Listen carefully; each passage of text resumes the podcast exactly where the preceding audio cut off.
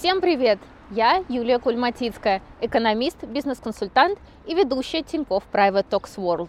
Новый выпуск нашей международной студии мы снимаем в Швейцарии, в городе Цук. А мой гость сегодня Максим Балашевич, основатель одной из крупнейших платформ для анализа крипторынка, финансовый аналитик и IT-специалист с более чем десятилетним опытом работы в европейских компаниях.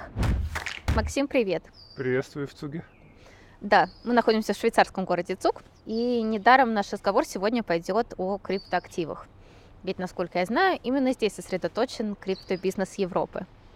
Э, думаю, да, все еще, хотя есть, конечно, определенная уже конкуренция э, в Португалии, э, достаточно сильный хаб.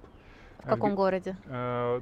Думаю, в Лиссабоне, скорее всего, да. В Лиссабоне там открываются и компании многие, и многие туда переехали за последний год. Но все равно, я думаю, ЦУК все еще впереди. Ну да, он был одним из первых адептов да, да, криптовалюты. Да. Прошлый год для криптоиндустрии стал не очень удачным. С чем это связано?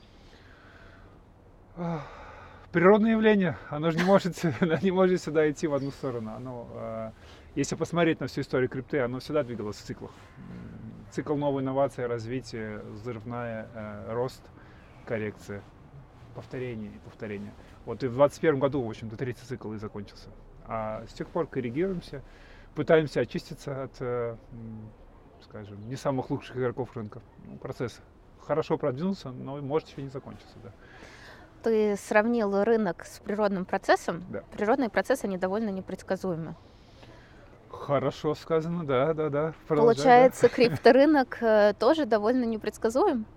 Э, в принципе, э, да, можно сказать, что он непредсказуем. Он непредсказуем э, во время точно, когда что-то должно произойти. Это тяжело сказать. Но он предсказуем, что любое движение вверх будет скоррегировано вниз. И наоборот. Любая сильная, любая сильная коррекция, краш, что угодно, будет скоррегирован и будет следующий рост. В этом а плане предсказуемый. А какие события обычно вызывают падение криптовалют или рынков? Предшествует, я бы сказал, предшествует. Mm. Предшествует. Формально триггером, что ты называешь, вызывает, может быть, какое угодно явление, но предшествует всегда э, набор, есть набор э, событий, э, который может говорить о том, что мы близки к крушению. Это будет обещание э, безумных доходов, это будет э, э, разговоры таксистов э, не знаю кого угодно, людей совершенно не к крипте, которые тебе говорят, а ты купил это, а ты там поучаствовал.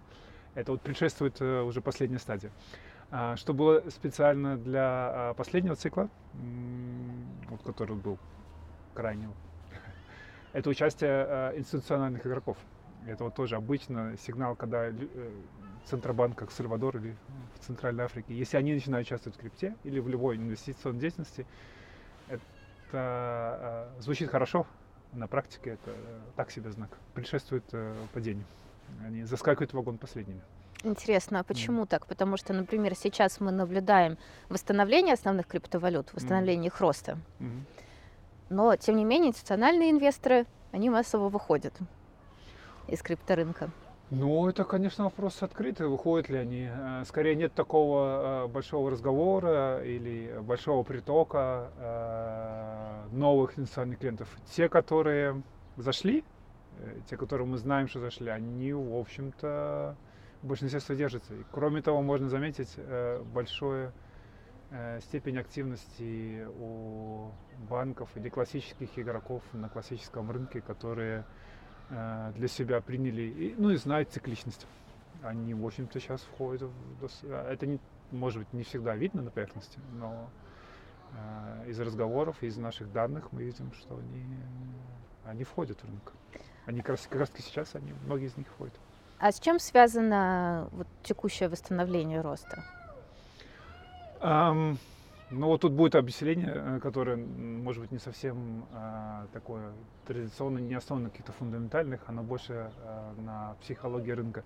А, рынок, он всегда стремится в своих экстремумах, а, он стремится к экстремуму. То есть, когда мы идем вверх, а, что я называл предшественником, это будет экстрем. Давай пояснишь, что экстрем. А, да. Для зрителей а. это максимум или минимум, да, да, да правильно, да, в цене актива? Да, да, да. И он соответствует, всегда идет на экстреме э, каких-то событий. То есть, когда мы идем вверх, это экстрем позитивная, эйфория, э, не знаю, э, ожидание безоблачного будущего. Когда мы шли вниз с 21 сентября-октября года, то экстрем был причинить максимальную боль максимальному количеству участников рынка. Да? Да, ну рынок, он же должен причинять всегда, когда идет вниз, максимальную боль, максимальное количество рынков. И мы прошли даже черту, даже обычно больше, чем обычно происходит. То есть э, степень разорения и выметания с рынка э, криптокомпании ну, была очень впечатляющая. Там ликвидации достигали миллиардов. И это и являлось, э, как ни странно, это является причиной. Потому что боль... Причиной текущего восстановления? Да. То есть максимальная боль причинена больше невозможно, но рынку уже некуда идти вниз, он разворачивается и уходит вверх. Потому что если смотреть на рынок, он, ну, мы говорим о цене его, то это э, предсказание игроков о будущем. И они, когда э, достигается момент, когда они говорят, ну, хуже уже реально быть не может. То есть тут только, значит, мы, похоже, мы переборщили по пути вниз. Э, ну и, или там слишком много было ликвидировано длинных позиций или ликвидировано игроков. И он просто автоматически уходит вверх. Давай проведем краткий ликбез для тех, кто еще не совсем хорошо разбирается в криптовалюте. Угу. Какие есть типы криптовалют, чем централизованные криптовалюты отличаются от децентрализованных и где больше рисков? Ну, а объемный вопрос. Ты как спросишь, Юля, да? Ожидаю объемный ответ. Хорошо. А, тут скорее э, тип криптовалют можно разделить на, ну, это устоявшаяся такая категоризация. Layer 1, uh, layer 2, Э, блокчейны. То есть, уровень блокчейна первый, да, да, уровень второй. Да. А что такое уровень блокчейна? Да, вот, значит, уровень один, уровень один, биткоин, эфир. То есть основной блокчейн, который ни от кого не зависит и самодостаточен. И более того, условий эфира, даже поверх которого можно еще строить другие блокчейны. Ну или взаимодействие с которым можно строить другие блокчейны. А, вот, это значит, э, и такого уровня, уровня один, их достаточно много. И биткоин, эфир, Ripple, Cardano, ну, ну реально их там много. То есть а, у этих криптовалют у них своя технология? Технология, да, своя, э, своя скажем так, своя э, способ майнинга, майнинга, майнинга да. Добыча. Он, mm-hmm. И он не зависит от других блокчейнов. Угу. Сам по себе работает и работает. И э, Layer 2. Layer уровень 2. Уровень 2. Уровень 2. Да, приходим на следующий уровень. Эм, это есть, э, это развилась э, тема в последние года достаточно активно. Их вот сейчас в основном их ассоциируют э, с эфириумом, но, но, не, но они есть не только в эфириуме. Да. В основном ассоциируют в эфириум, потому что они там проработаны, они функционируют, в них многое криптовых, use, э, криптовых э, э, use cases использования. То есть это уже криптовалюта, которая зависит, зависит от блокчейн-технологий, да. Криптовалют уровня 1. Уровня 1. И Более... ты говоришь, что они подвязаны к эфириуму. Разным, да, способом. Есть сайдчейны, есть роллапы. Ну, не уходя в детали, есть разные способы, как они связаны. Они Э, вот из известных, они из топ-10 э, полигон, Matic Coin называется, вот он в принципе считается Layer 2. А, вот, это категоризация, которая устоявшаяся. А, да, и Layer 1, но не пытается заявить, что не Layer 1, это Cosmos, Polkadot, которые говорят, а мы вообще можем объединить все. Да, мы можем объединить все. То есть мы даже еще как бы э, э, в чем-то более основополагательны, чем э, уровень 1. А они как давно появились? Да, давно, давно, давно. Я э, основатель Polkadot, они вместе с Виталиком Батариным строили эфир Голливуд. Mm. И они, кстати, здесь в Цуге, мы их даже, если повернем голову, их, может, даже где-то найдем.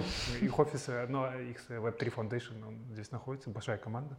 Большая, хорошая, умная команда. А чем отличаются централизованные валюты от децентрализованных? Вот, ах, это следующий хороший вопрос. Значит, централизован, централизация криптовалюты – это э, такой спорный момент. Есть, до, еще, э, э, до сих пор еще э, ведутся дискуссии время от времени. Э, некоторые э, биткоин-максималисты, э, я это не говорю в плохом или в хорошем смысле, но считают, что единственная централизованная валюта – биткоин. Все остальное в той или иной мере децентрализовано. А, а что, вот как криптосообщество определяет э, децентрализованные валюты? Подверженность цензуре, то есть э, чтобы никакой из участников сети э, не мог по своему желанию, усмотрению или по приказанию регулируемых органов сказать, а вот эту транзакцию мы исключим.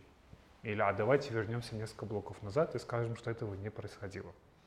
Или вот э, я послал тебе деньги, а, а, ну, ладно, не будем я тебе. Кто-то кому-то послал деньги, и один из них был а, участником а, криминального сообщества в Уснеле. А давайте сделаем так, что эти деньги вернутся, и мы у них заберем. То есть если такие операции возможны, то это, конечно, сильный признак а, централизованности. Любое вмешение в любая цензурность – это первый признак, что блокчейн не, не децентрализован. А какие криптовалюты будут являться более рискованным активом? Централизованные или децентрализованные? А, рискованным активом с точки зрения Инвестора. потери ценности? Да. С точки зрения непредвиденного краха, который мы наблюдали в прошлом году. Ну, конечно же, централизованные. Но э, есть исключения. То есть, в принципе, как э, основной подход э, в централизованные валюты, э, туда риск э, заложен больше. Просто потому, что если в этом есть участие какого-то одного актера, его мотивацию, э, его степень влияния на сеть никогда нельзя точно просчитать. Э, но есть еще более рискованные криптовалюты, даже неважно централизованные, децентрализованные, которые э, просто новые. Любая новая криптовалюта, она всегда по умолчанию более рискованная, чем более старые, даже централизованные. Почему? Потому что в э, ну, устоявшемся, как в принципе в, в крипте работает, э, всегда есть начальный набор участников любой сети, финансов в том числе, которые либо волей случая, либо э, потому что умные, они вошли рано. И они для тебя и для меня неизвестный момент будут реализовывать прибыль. И это скажется всегда очень сильно волатильностью курса. А риск — это всегда волатильность. Это практически идентично. И волатильность в любом новом криптоактиве всегда более высокая, чем устоявшемся. Практически всегда. Просто потому что есть набор игроков, у которых потенциально большая прибыль, они ее реализуют в какой-то момент, но ты не знаешь какой. И в этом, кстати, случае э, многие э, дата-аналитика должна тебе помогать. А можно сказать, что по сравнению с рынком ценных бумаг, э, рынки криптоактивов, они более волатильны с той точки зрения, что циклы глубже и короче во времени. Да, да, да, все-таки есть. Вот это, это самое важное. А, а, было время, когда я делал онлайн-лекции даже. Это самое первое, что я говорил, что для любого приходящего из классических финансов в крипто – а, это, это невозможно, можно сказать словами, но это нужно испытать один раз. Волатильность, она просто, ну, по ощущениям, в 10 раз выше. То есть цикл проходит так быстро, что иногда ты ничего не понимаешь. Нету такого наработанного э, отношения у классического инвестора, что цикл очень быстрый. Тут нету 10 лет, тут нету 5 лет. И речь идет, ну вот в хорошем случае, если ты вовремя зашел в год, а так обычно заходишь не вовремя, то есть у тебя времени 3 месяца, 6 месяцев, и тебе нужно уже переоценить свою позицию. И для сознания, для подсознания это очень тяжело. Люди сгорают. Это нельзя недооценивать.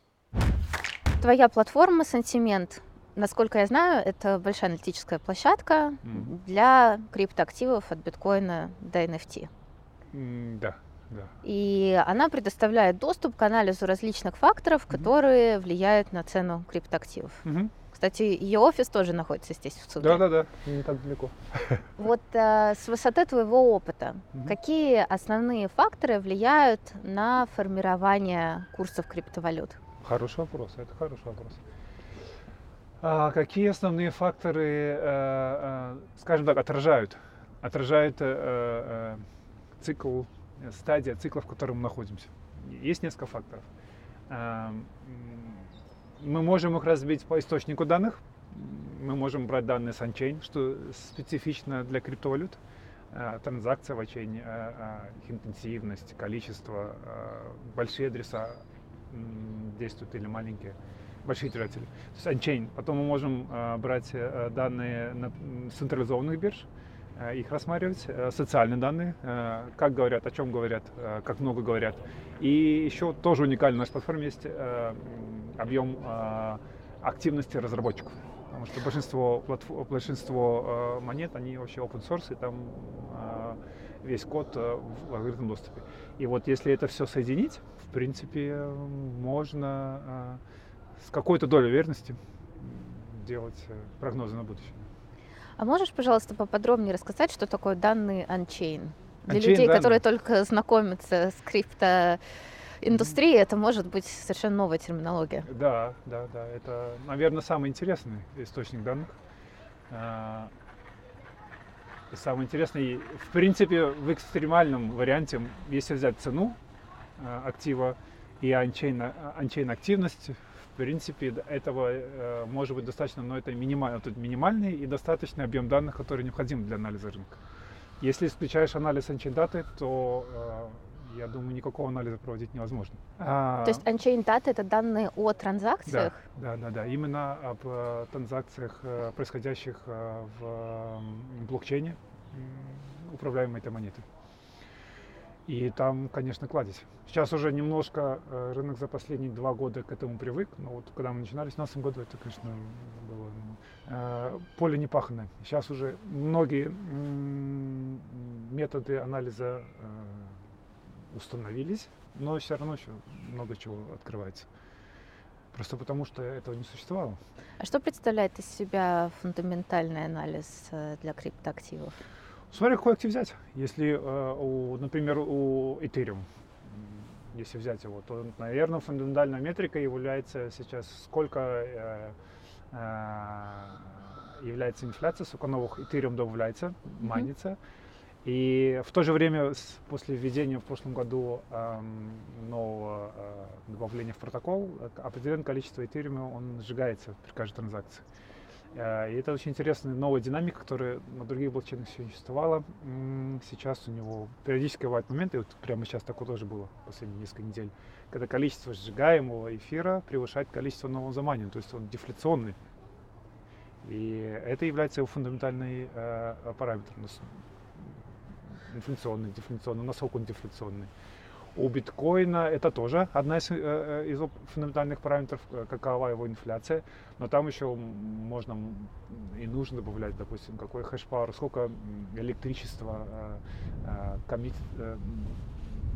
используется для майнинга биткоина. Тоже фундаментальный параметр. За ним потому что стоит, а сколько людей денег действительно вкладывают там, в железо, в покупании электричества. Интересно. То есть какой у них минимальный порог э, э, рентабельности. То есть такие вот фундаментальные параметры, на них Довольно стоит специфические, которые сильно отличаются, мне да, кажется, да, от рынка да, ценных не, бумаг. Они очень отличаются. А какие шансы у того, что биткоин пробьет свои прежние максимумы? Какие вообще есть прогнозы по его оценке на 2023 год? 23 не очень, 24 не очень, 25 получше. Это если очень простой ответ. Mm. А, просто потому, что мы а, прошли три цикла, и большинство анализов, которые я сейчас читаю, и которые приняты а, публикой, а это говорит о том, что они, скорее всего, неправильны, а, если все их разделяют, а, что, ну окей, ну обычно что у нас, ну мы двигаемся вверх, потом мы коррегируем вниз год-полтора, и потом опять уходим на и это все разделяют. Но они забывают сказать, что это да, это происходило, когда мы шли вверх на небольшом цикле, шли вниз. Следующий цикл, вниз, следующий вниз. А мы прошли, э, если три объединить большой цикл в 10 лет, наверное, он может коррегироваться 3 года. То есть этого еще не было, это первый раз такое, я думаю, может быть, с большой долей вероятности, что сейчас биткоин, не исключено, что и вся крипта в длительном периоде э, коррекции – который может совпадет с борьбой Центробанка вместе против инфляции, за сжиманием гаек, меньшей ликвидности, все это как-то может соединиться под несчастной звездой. И это все может затянуться на три года. То сейчас-то мы растем, может еще вырастем, э, дадим там, может, там 30-35 тысяч, а потом идем на новые низы. И мы должны дойти до стадии, Мы должны дойти до стадии биткоина в целом крипте, когда у хотя бы 20-30% людей будет реальный страх, что это все может превратиться в ноль. Вот пока мы к этому не пришли, говорить о новых э, all-time high, новых вершинах не пробитых рано. А можешь подробнее рассказать о структуре своего портфеля, криптопортфеля? Okay. Да, могу. Могу, кстати, о, о. О принципах. У меня как э, основателя э, и CEO Santiment'а, понятно, для самоконтроля, для самомотивации. Самая большая, ну не самая большая часть, а может самая большая часть э, портфеля это на, на собственный токен. Да, наверное, самая большая часть, да. SAN токен. Неважно, какая у него цена, у него цена там за эти года достаточно сильно э, опустилась. Э, все равно он будет всегда, наверное, большой частью моей портфеля, просто потому что это, это правильно, и каждый, я думаю, основатель любого проекта должен так поступать. Но кроме этого, да, у меня есть, конечно же, да, биткоин, эфир примерно пополам, хотя эфира больше, начиная с 18 я старал его увеличивать больше, чем биткоина. Я могу даже объяснить, почему. И всегда какая-то часть страницы в стейблкоинах просто потому, что рынок может удивить тебя плохим поведением и, как говорится, на продажу выставляется что-то по бросовой цене. И потому что когда рынок падает, понятно, биткоин, эфир, они самые ликвидные, они э, падают не так сильно, но есть многие Э, активы, которые, в общем-то, ценны. Ты знаешь, что они ценны, ты знаешь команду, которая, ты знаешь, что они делают. Э, я верю, что они делают. Э, но рынок, он беспощаден на падение. Он может уходить в совершенно немыслимые, недооцененные периоды. Поэтому хорошо иметь стейблкоин. Можно купить очень дешево. И такое бывает раз в 2-3 года. Может быть очень дешево и очень хорошие активы. Поэтому для меня лично биткоин – чуть больше эфириум, еще больше своего токена, ну и где-то примерно как на уровне биткоина какой-то такой же примерно объем стейблкоинов. А почему ты увеличил долю эфириума по сравнению с биткоином в своем портфеле? Частично потому, что я в эфириуме очень давно знаю многих людей. Как-то встречались совершенно случайно. А, и на втором девконе еще в Шанхае в 2016 году с Виталием как-то пообщаться время. То есть ты понимаешь, что миссия серьезная, и она будет доведена до какого-то большого уровня реализации, если не до конца. Но кроме того, ну, энергетика ощущается, то есть какая-то достаточно безумная, а в крипте это хорошо. Безумность основателя это не, самый плохой параметр. И а, нужно же понимать, в каком макроэкономической ситуации мы находимся. То есть мы отыгрываем сейчас на уровне всей нашей Э, макроэкономического э, всех государств э, тему инфляции. Она не побеждена сейчас, и я не думаю, она может быть побеждена легким способом в принципе. И это открытый вопрос, каким образом эта тема будет развиваться в следующие два года. То, как вели себя центробанки 10 лет последних, но это без последствий не пройдет. То, что мы видели, я думаю, это еще такие первые сказать, признаки. Центробанки заложили большую бомбу, и она, как бы, так сказать, взрывается. И она еще не до конца взорвалась. Э, а в эфире, э, да, то есть тема такая большая, глобальная, она развивается, то есть повышают ставки, вроде бы сейчас под контролем. Как дальше будет, мы посмотрим. Э, и у нас есть хороший нарратив, как сказать по-русски, сюжет, то есть отличный сюжет, для того, чтобы криптовалюта э, выросла до какого-то серьезного уровня, и мы сказали, а вот это единственный способ, как э, мы можем э, заменить подход центробанков. То есть, да, тема, которая у нас большая макроэкономическая, что вот государства, центробанки не смогли, а криптовалюты смогли, у них невозможно довести до такого состояния, она в какой-то момент я думаю, с большой вероятностью сработает. Мы этого еще не видели. Мы с тобой немного затронули также тему стейблкоинов. Mm. И одной из наиболее громких историй прошлого года а, это был Луна. крах Луны, верно? А, Луна, да. Ага. И у меня такой вопрос.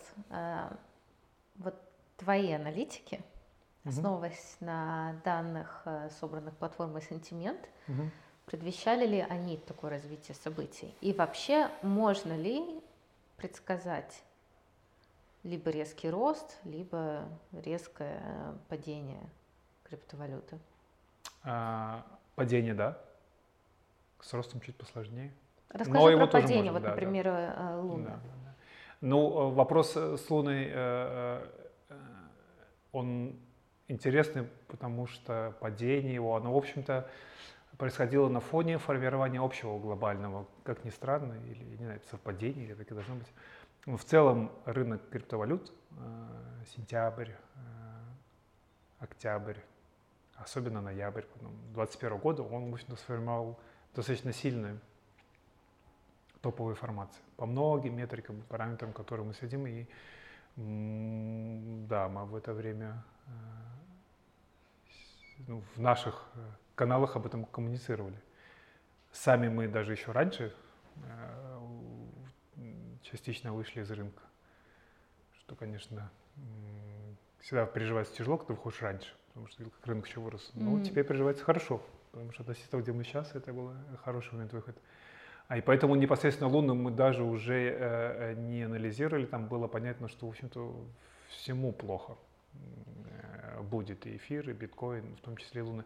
Но в конкретно в этом случае всегда, и это не относительно Луны, в любом, в любом э, протоколе стейблкоины, который тебе обещает э, баснословные с точки зрения обычного финансового рынка доходность, и не помню, сколько было, 45%, 50, 60, Я уже не помню точно, какая была цифра, но даже 30. Это, это неадекватно, это, это не sustainable, это невозможно выдержать э, рынок.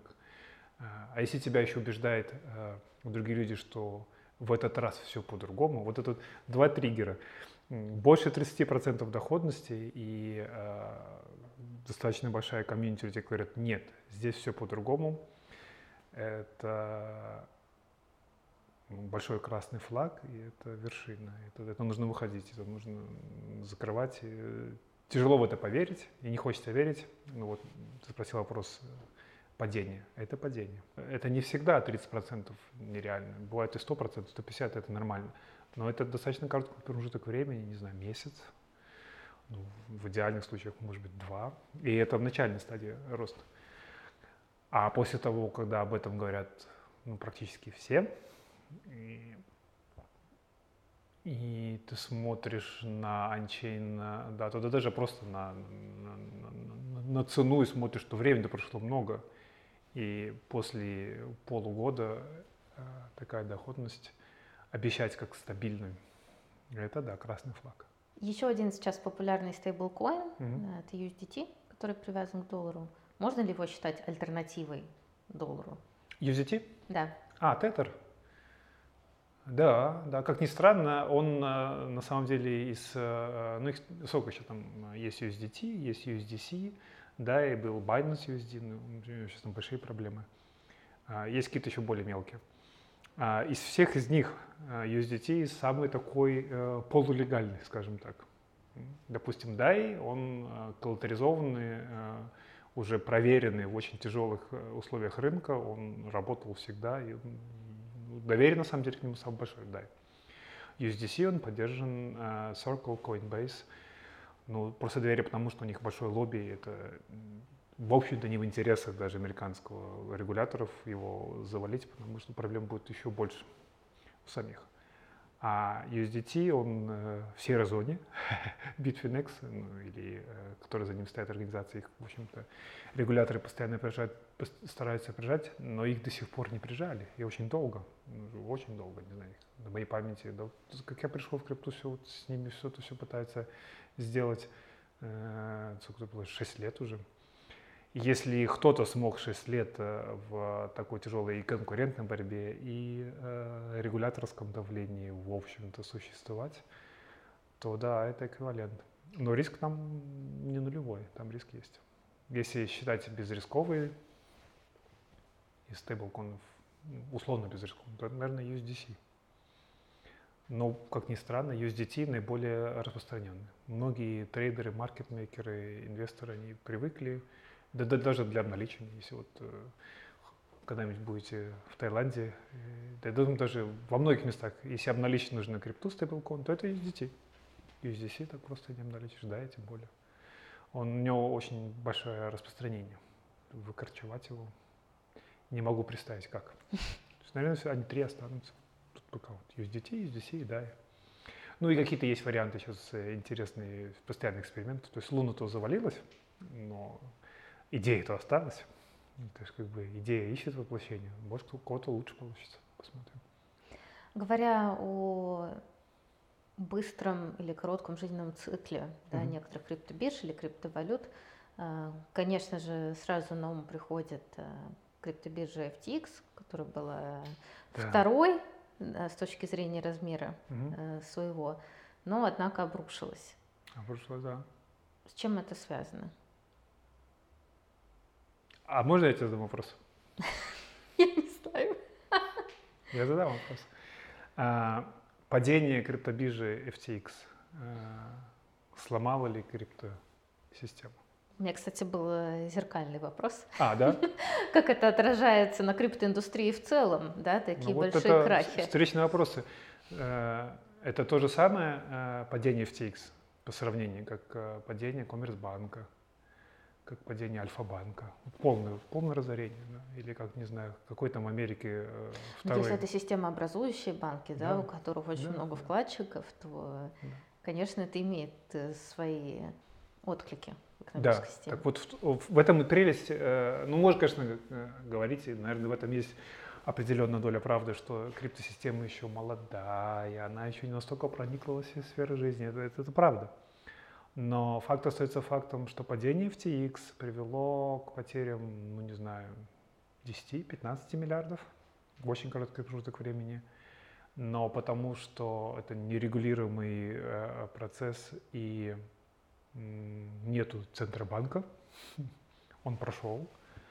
Те в большинстве своем, а, а, я говорю про больших игроков, да, то есть если небольшие игроки, да, там, конечно, а, очень жаль, но в большинстве своем большие игроки, они знали, должны были знать риски, вовлеченные в такого рода операции. Если они не сделали, то это, конечно, очень жестоко, но по делам,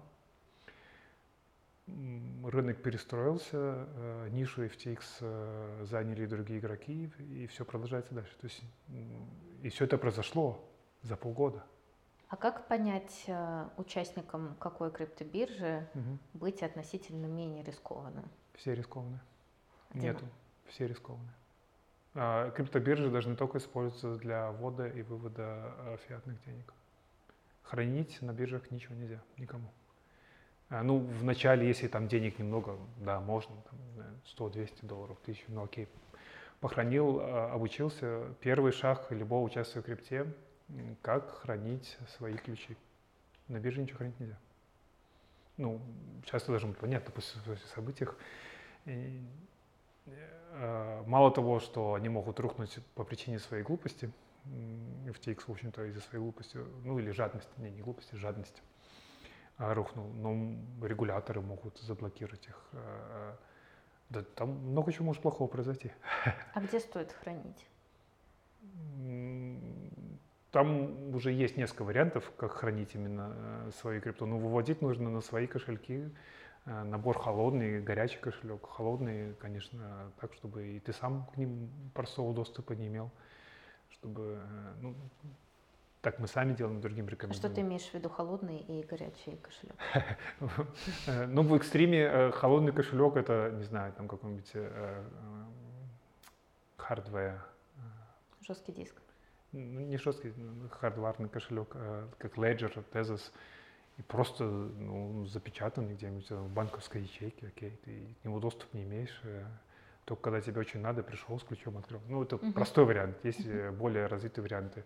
Э, в нескольких местах свою кодовую фразу разделить, хранить. Ну, есть много разных вариантов, но а, основной принцип холодного кошелька при необходимости изнять из него, двинуть из него какие-то свои средства, а это тяжело. То есть тебе нужно принимать усилия, и под давлением э, никто тебе это не может заставить сделать. Некоторые инвесторы все равно по каким-либо причинам mm. опасаются инвестировать непосредственно в криптовалюту и выбирают альтернативный путь. Это вложение в ценные бумаги криптокомпаний. Наиболее популярными у инвесторов являются MicroStrategy, Coinbase, Red Blockchain. Насколько сильно коррелируют котировки этих акций с курсами криптовалют? Mm-hmm. И какую из этих компаний ты считаешь наиболее привлекательной для инвестиций? Хороший вариант, на самом деле. Вот если, если хочется э, без этих всех плясок с бубнами и холодными, горячими кошельками, а деньги большие, то любая сумма, ну не знаю, больше 100 тысяч долларов, ну, сто процентов нужно заводить холодные горячие кошельки. А, а, допустим, не хочется делать. Вот Coinbase акция самое то. То есть оно, она падает вместе с рынком, она растет вместе с рынком. Coinbase, э, я бы сказал, бы, на данный момент лучше варианта нет. То есть а, эти акции довольно сильно скоррелированы да, с криптовалютой? Очень сильно. Тут понятно, потому что один из самых больших игроков. Ну, это самый большой легальный игрок рынка. То есть больше его никого нет. Binance, он может быть в каких-то местах и больше, но он не, такой серый, нелегализованный где. Пытается в Дубае легализоваться, но это так. Э, разрешат ли им Дубай, когда они поймут, что там происходит. И э, Coinbase, потому что он легальный, конечно же, огромное количество американских клиентов через них проходит. И когда рынок растет, количество клиентов увеличится, э, собираемые с них все фи растут, и акция растет. То есть там корреляция очень-очень-очень близкая к рынку. Вот. Если хочется простое решение, да, Coinbase акция. Российские частные инвесторы в прошлом и текущем году mm-hmm. столкнулись с довольно большими инфраструктурными рисками. Mm-hmm. Какие есть инфраструктурные риски у криптобирж? А, есть э, а, возможность покупки актива, которые нечистые. Может, он в какой-то нелегальной или полулегальной схеме участвовал. И если он к вам попадет, и его какая-то из аналитических э, сервисов, мы этим занимаемся, я всегда отказывался этим заниматься, но есть э, э, анализис, и другие есть.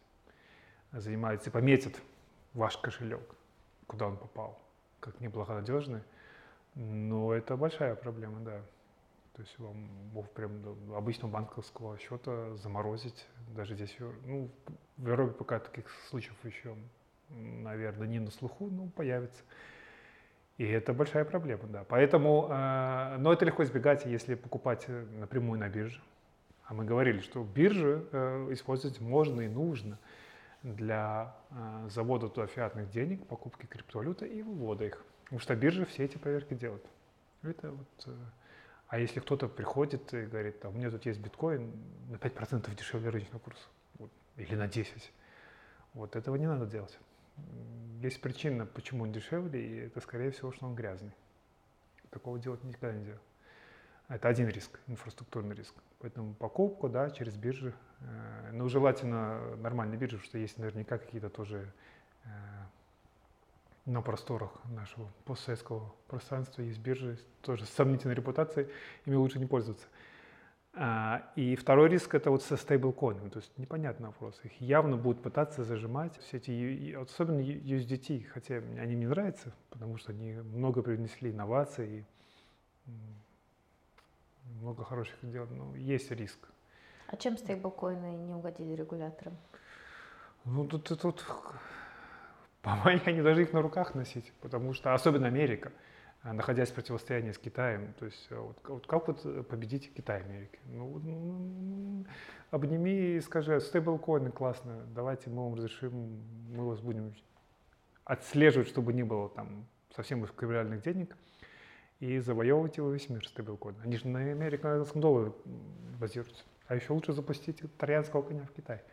Нет же, они их пытаются убить. Я не знаю, это, наверное, какое-то лобби американское, которое увидело в этом большую проблему. Но я надеюсь, что э, Coinbase лобби убедит их, что это польза для Америки, не, не, не страх. Но сейчас борются, да. А, какая-то часть есть э, правды, что э, там Binance USD, который не пытаются зажать, но он действительно был такой, наверное, сероватый. А особенно после падения UST на Луне, блокчейн конечно, не формально имеют право попытаться зарегулировать. Но я надеюсь, они это не будут сильно уж делать, потому что стреляют себе в ногу. С Китаем-то бороться выгодно. А с какими сложностями, в принципе, сейчас сталкиваются регуляторы Центробанки в отношении криптоактивов и крипторынков? Сложность номер один, они их не понимают до сих пор. Ну, биткоин они, наверное, поняли, эфир поняли, а все, все остальное, NFT, Metaverse, DeFi, а особенно DeFi, их то и в среде крипты есть проекты, которые я не понимаю. А, и, а уж про них говорить, это, а, наверное, э, тяжело ждать, да и, и не входит в их задачу все точно понимать. То есть они не понимают, э, э, как они работают, как следствие этого наверное, не видят почему-то на самом деле для центробанков, в общем-то, не угроза. Если бы не понимали, как они работают, да нет никакой угрозы там. И, как я говорил, это все выльется э, достаточно быстро, что э, фиат живет сам по себе, а крипта занимается другими вещами. А, ну да, вот две задачи. Не понимают, видят в этом круто. А когда мы что-то не понимаем, мы этого боимся. Там то же самое. Все не понимают, боятся. А, а на этом фоне, конечно, события, что то там скам, то здесь USDT, Луна, FTX рухнула. Ну, это, а что прямо... касается вот защиты инвесторов? Да, да, да, да. это же прямо козыри в руки, козыри в руки, да. Мы же вас защищаем. Ну да, защищаете, конечно. Да.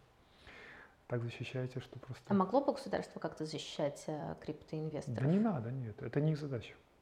А в самом среде, во-первых, Э, это э, криптовалюты, их цель научить брать на себя ответственность за свое финансовое состояние. Это цель крипто, введения криптовалют. То есть мы в долгое время вот этого открещивались. Банки, не знаю, asset менеджеры занимались, что они для себя берут. Но управление своими средствами задача не тяжелая, просто нужно вкладывать их в то, что ты понимаешь, что ты веришь. А когда в процессе криптореволюции все больше и больше нашей обыденной деятельности, не знаю, там, э, приходит э, в сферу, все цифровизуется, это, а все, что цифровизуется, получает э, оценку, и этим можно управлять. Ну, это естественный процесс, что у нас в руках будет больше ценностей, но нужно учиться этим управлять. То есть не нужно Э, перекладывать на голову Центробанка задачи, которые, в общем-то, задача каждого гражданина. Как э, до сих пор в, в Америке, я не знаю, ну, в Швейцарии, что оружие-то хранится много где. Если все плохо, ответственность каждого гражданина, ну не каждого, большинство граждан Швейцарии отстоять свою родину и там, независимость. И они это сделают. Ну так, а, а что может быть важнее независимости, то финансовое состояние. То есть, да, то приватный ключ должен... Э, будут технологии, которые это упростят, я надеюсь. Я уверен, будут технологии. Но, в общем-то, ты должен управлять и не полагаться на Центробанк. Правда ли, что в ЦУГе можно оплачивать налоги, коммунальные услуги с помощью криптовалюты? Как это вообще здесь устроено? Э, да, оно с ограничением. То есть я тоже, на самом деле, Э, э, когда была новость, э, очень обрадовался. Но есть ограничения. Во-первых, по сумме. По-моему, налоги больше 100 тысяч заплатить нельзя в криптоактивах. Что для компании, конечно, это ограничитель. 100 тысяч налогов для компании. Как у кантона ЦУК есть собственный криптосчет, на который да, да, поступает да, них, оплата? Да, да, да. Они там достаточно все даже автоматизировано. Эти генерят э, QR-код, ты по нему прям перечислять. Но, не, наверное, не с, для того, что это эксперимент, чтобы избежать э, подверженности волатильности рынка, чтобы кто-то не заплатил там, не знаю, 100 миллионов налогов криптой. А как э, так получилось, что, казалось бы, в консервативной стране э, Швейцария криптовалюта получила такое распространение, и в том числе кантоны стали одними из первых адептов? Швейцария с тех времен, как она э, стала очень демократическим, демократическим государством, э, выстроила, это был 1845-47 год, то есть уже долгая история. За все это время выстроилась э, очень интересная здесь система многократных балансов или многоуровневых балансов. когда а, основной целью является поддержание свободы, на самом деле уменьшение бюрократии, налогового давления на участников жизни. И как результат все инновации, которые требуют а, и очень сильно легальная составляющая. То есть э, в Швейцарии, ну, как и в многих, не во всех, но в многих странах э, закон обратной силы не имеет. То есть один раз э, принятый закон, он все, действует. А, или если ты начинаешь что-то делать, закона не было, то тебя, ты можешь договориться об каких-то специальных условиях, и он будет действовать, его не передумают. И когда Ethereum в 2015 году они Э, их э, адвайзеры, э, как сказать, адвайзеры, адвайзеры, Советники. Советники, да, посоветовали, изучив налоговый э, и легальный статус, э, сделать ICO в ЦУГе. Это дало огромный толчок, потому что то, что нигде, в общем-то, в мире нельзя было сделать безопасным, с точки зрения нелегальной, что ты вот что-то сделаешь, а тебя там через э, год-два скажут, что ж такое натворил, в тюрьму иди. Здесь легализовали быстро э, и на очень хороших финансовых условиях. И это приняло большой объем. И после того, когда, я думаю, кантоны увидели, какие это налоговые поступления обеспечивают, то тут, э, тут вся конкуренция между кантонами. И все, это уже как э, движение с горы камня. Он покатился, его уже не остановить, и э, прижилось, прижилось, да. И очень многие, э, а когда начинаешь строить компании, приезжаешь сюда, то, в общем, начинаешь все ценить. То есть не только природа красивая сама по себе, и не только цены высокие, но вот э, уверенность в завтрашнем дне, э, стабильность в легальном плане, безопасность, э, хорошие налоговые условия, простота обсуждения налоговых вопросов, это, конечно, мне приехавший из Германии это шокировало. И... Я, я прекрасно да, да, понимаю ты... то, о чем ты говоришь. Думаю, Даже цифровая хорошо. составляющая да. бюрократии, да. которую практически здесь не ощущаешь. Да, да, да. Бюрократия здесь ее не ощущаешь практически. Это так. Как ты считаешь, э, сведется ли все к тому, что криптовалюта вытеснит фиатные деньги? Честно, я не знаю. Вот если совсем честно. А если еще э, честно, я не думаю, что это необходимо. Я не думаю, что в этом задача криптовалют. Вытеснить фиатные деньги. В чем задача криптовалюты? Это а, ввести а, другой способ общения, передачи ценности а, в цифровом мире. Интернет у нас передает информацию, но ценностью не передает. Рассылать спам в интернете при, прибыльное дело. Рассылать спамовые транзакции в сети Ethereum, когда э, сеть активно используется, это убыточное занятие. Ты не можешь этого сделать. То есть, если ты это делаешь, то должен только это можешь делать в надежде извлечь выбыль. И вот туда должно все уходить, что мы, э, наш способ цифрового общения должен быть оценен. Ты можешь оценить, кто к тебе пришел пообщаться по его цифровой идентике, по его, если он раскрыл а, свой часть, что он сделал в прошлом, и это верифицируется публичными э, блокчейнами, будь то эфиром, будь, неважно, каким блокчейном верифицируется, да, он это, он это говорил, он этому а, такие деньги переводил, он на этом зарабатывал, он в таких проектах участвует, и это никакому центральному органу не нужно тебя в этом доказывать, это вот, да, публичная информация. Ты говоришь, окей, с таким человеком я готов общаться. А, вот в этом цель а, криптовалют. А заменить фиатные деньги, ну это если смотреть на... А, Не как весь... цель, а скорее как следствие да, тех технологий. Да, да, вот, вот как следствие, да, вот, вот как следствие это может произойти. Потому что если мы решим а, задачу, а как нам построить а, а, доверительное общение а, между людьми в интернете, когда ему не нужно долго гадать, зачем кто-то со мной общается, могу ли я ему доверять, а, хочу ли я вообще слушать его, да, хочу ли я участвовать в его активности. То есть ты определяешь свой круг людей, с которыми тебя что-то соединяет. И ты, э, если такую систему выстроим, то э, валюты для обмена нашими ценностями, как следствие, могут стать криптовалютой. Ну, а тебя непосредственно чем привлекла криптоиндустрия? Ты мог пойти на рынок акций или ценных бумаг? Ну, там нету, э, там нету э, э, такого основное отличие криптовалюты от рынка акций, что акция очень иерархичная структура. Есть компания, есть executives, есть shareholders, есть продукты. То есть это все как-то распределено, размазано, и у тебя связи э, со всем этим, вот прямо со всем этим, со всеми частями нет. А в крипте не так.